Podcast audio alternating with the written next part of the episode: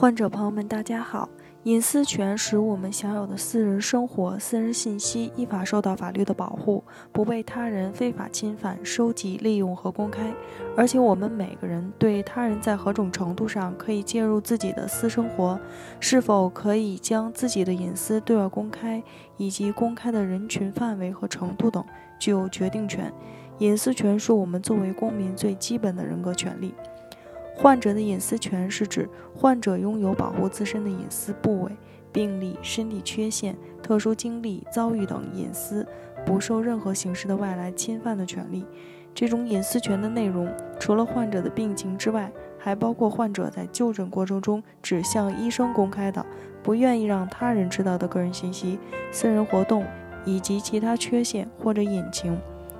实践中。患者隐私权经常遭受侵害，常见的主要以下几种情况：一、诊疗中对患者隐私权的侵犯；查体时要求患者报了身体的隐私部位；二、临床教学中对患者隐私权的侵犯；医生在事先未征得女患者同意的情况下，带领二十多名见习医生观摩其人流手术，以她为活教具，现场讲解其身体性。器官部位名称、疾病症状等。三、对患者私人信息的侵犯，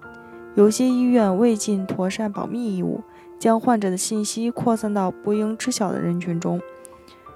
医患双方由此产生的纠纷数不胜数。如果医生在恪守医务人员的职业道德的同时，不断提升自己的法律意识和法治观念，患者们通过学习法律常识，加强自我保护意识。那么，经过双方的共同努力，很可能大大减少这种摩擦产生。